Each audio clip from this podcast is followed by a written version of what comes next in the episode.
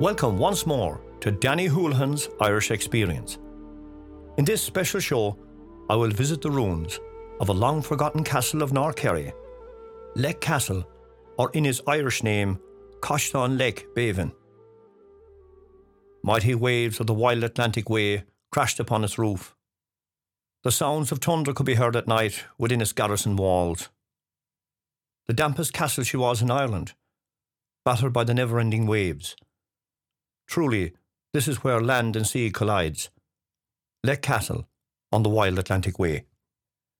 Lech Castle, or Lech Bevan, forms the western part of Faha, in the old civil parish of Kilconnelly. The name of the castle, Lick or Lech, is taken from our Old Irish language. Lech meaning flagstone. The castle is sited on an outcrop of rock within an old promontory fort of the clan Connor. Bevan, or Bevon, takes its name from an Irish female beauty of high standing. According to Celtic lore, Bevan sought refuge from Finn McCool, who protected her from a horrible giant who pursued her. In our Irish history, it has been stated that Bevan was the daughter of the High King Brian Boru. The promontory, where the castle stands, faces County Clare. In 1014, the O'Connor chieftain and his warriors joined High King Brian Boru on the fields of Clontarf, fighting the Vikings, thus the connections with Kerry and Clare. Lech has also been attributed with another name, Flagstone of the Fair Haired Woman. Whether this is relating to Bevan from the Celtic mythology or King Brian Boru, we will never know. Another name has been suggested, but does not fit the picture, called the Flagstone under the Wave. Bevan also has been attributed to an underworld goddess. The castle was one of the first peel towers to be built in the area at the end of the 1300s by a branch of the Clan Richard of Bevan, who took the long and noble lineage from Richard, the second son of Morris, the fifth Baron of Kerry. During the course of this research, I have consulted the Annals of Ireland by the Four Masters. In its compiled history, Lac or Lake was mentioned, and its turbulent history of the castle was related. This is just an excerpt from the Annals of Ireland by the Four Masters. Quote, it is written in the year 1568 that James, the son of Maurice Fitzgerald, marched with a number of others against Thomas Lord Kerry on behalf of the Geraldines. James and his company besieged MacMorris at Lixnaw Castle. The besiegers were unprepared and were crushed, leaving among them slain John, son of Garrett, and the heir of Lech Bevian. MacMorris retreated with his people to the woods, and it was not long until Captain Zeus entered the area in pursuit of MacMorris. Zeus traversed the woods for him, but to no avail. Zeus now reinstated the master of that Castle. The castle was now back in the hands of its lawful owners. Unquote.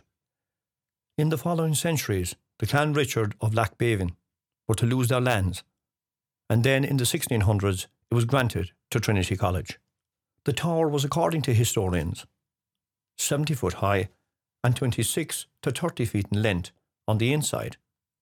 The massive tower rose on the edge of a flagged cliff to the eastern side. Lech Castle was four stories high and vaulted, built of hammered thick flagstones quarried within the promontory which existed prior to the castle being constructed. Window recesses were three foot thick. The west wall was four foot thick the east wall was 8 foot thick, and the south wall was 6 foot thick.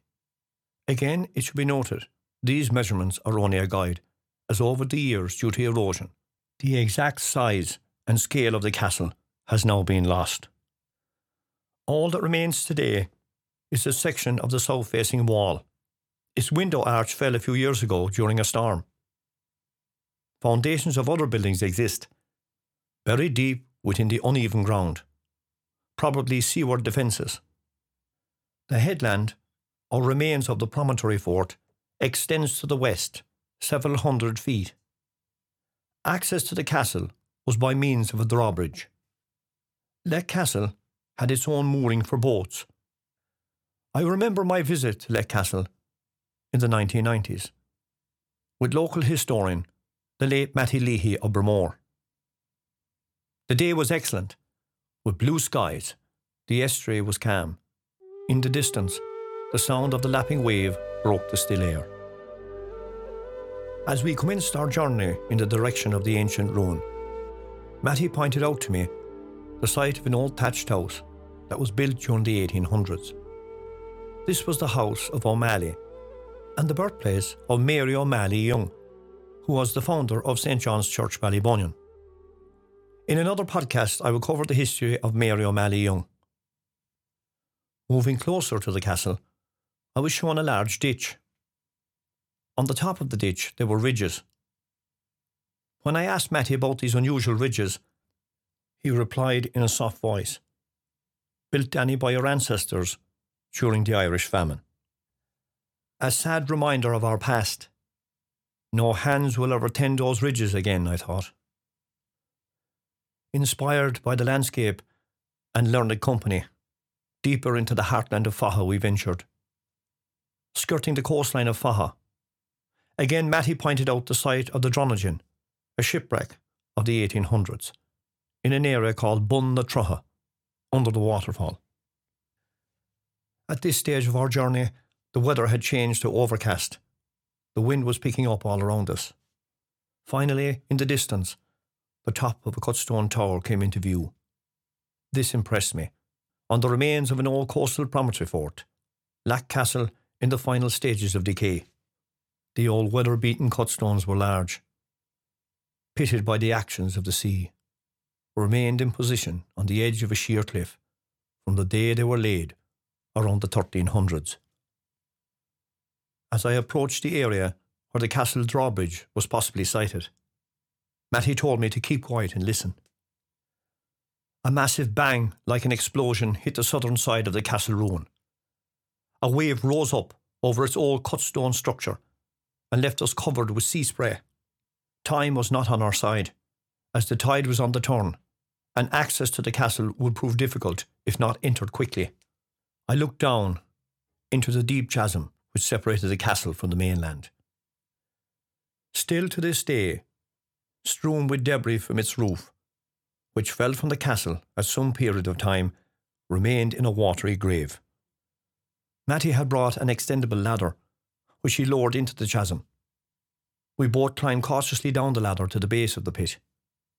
While there, Matty pointed out the fact that at one period of time, a basement was located in that area, but due to erosion, it was totally choked up. Finally, on the castle grounds, its sheer size could be viewed. The massive courses of stone that were laid still held its old ruins together.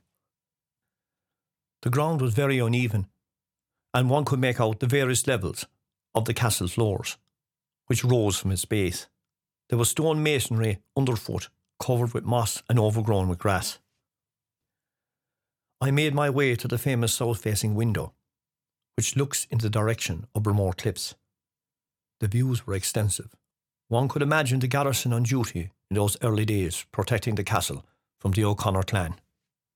A number of the seaward wall defences, which had openings, gave great vantage to the north side of the castle, were still in position, eroded by the elements of time, but still defying the waves.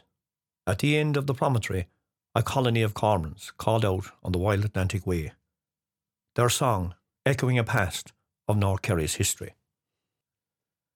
As we sat within the ruins of Old Leck Castle, Matty related to me that many years ago, three golden pigs were found within the castle and were brought to Dublin.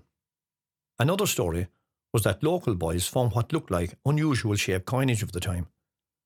Unfortunately, they put them back never to be seen again. Leaving the famous room behind us, Matty and I debated how anyone in their right mind would stay in such a desolate place, with the thunder waves of the mighty wild Atlantic Way crashing over its roof at night. Damp walls, indeed a place not to be garrisoned. Sadly, my cousin, the late Matty Leahy of Bromore, passed away shortly after our journey to Leck Castle. With his passing, many stories, were lost. I'm honoured that he took time out of his life to take me on a journey of history to the ruin of Caughnaon Leck Bevan. This episode is dedicated to his memory. castles like Lake Bevan should be preserved, a part of our built heritage. Our connections with our old clan system, the O'Connors, prior to the arrival of the Geraldines, is interwoven into our past and our castle history. Whether it be a mound foundation like Lek, with only a few walls left, standing against the elements of time, must be recorded, preserved, and noted and spoken of. Respect to our ancestors' memory. A wide chasm remains today where once a drawbridge was raised and lowered, when sword clashed with sword in the medieval history of the area. Windswept Lek stands out today along the North Kerry coastline in full view of the wild Atlantic Way. Long forgotten knights, their customs now gone to dust, and their swords are rust. Their souls are with the saints we trust. Please remember along the rugged coastline of North Kerry. Many of these sites are on private property. Permission must be sought from the landowner before entering. These areas are natural habitats for birds, flora, and fauna. Please leave no trace and take away nothing but memories and pictures. The sun sets on the Shannon estuary. The shadow of Coshlan Lake Bevan is cast on the estuary. The underworld goddess Bevan of the fair haired walks the ramparts and ruins of Lick Castle at night. Through his people, his heritage, and his rugged coastline, this is truly Danny Houlihan's Irish experience.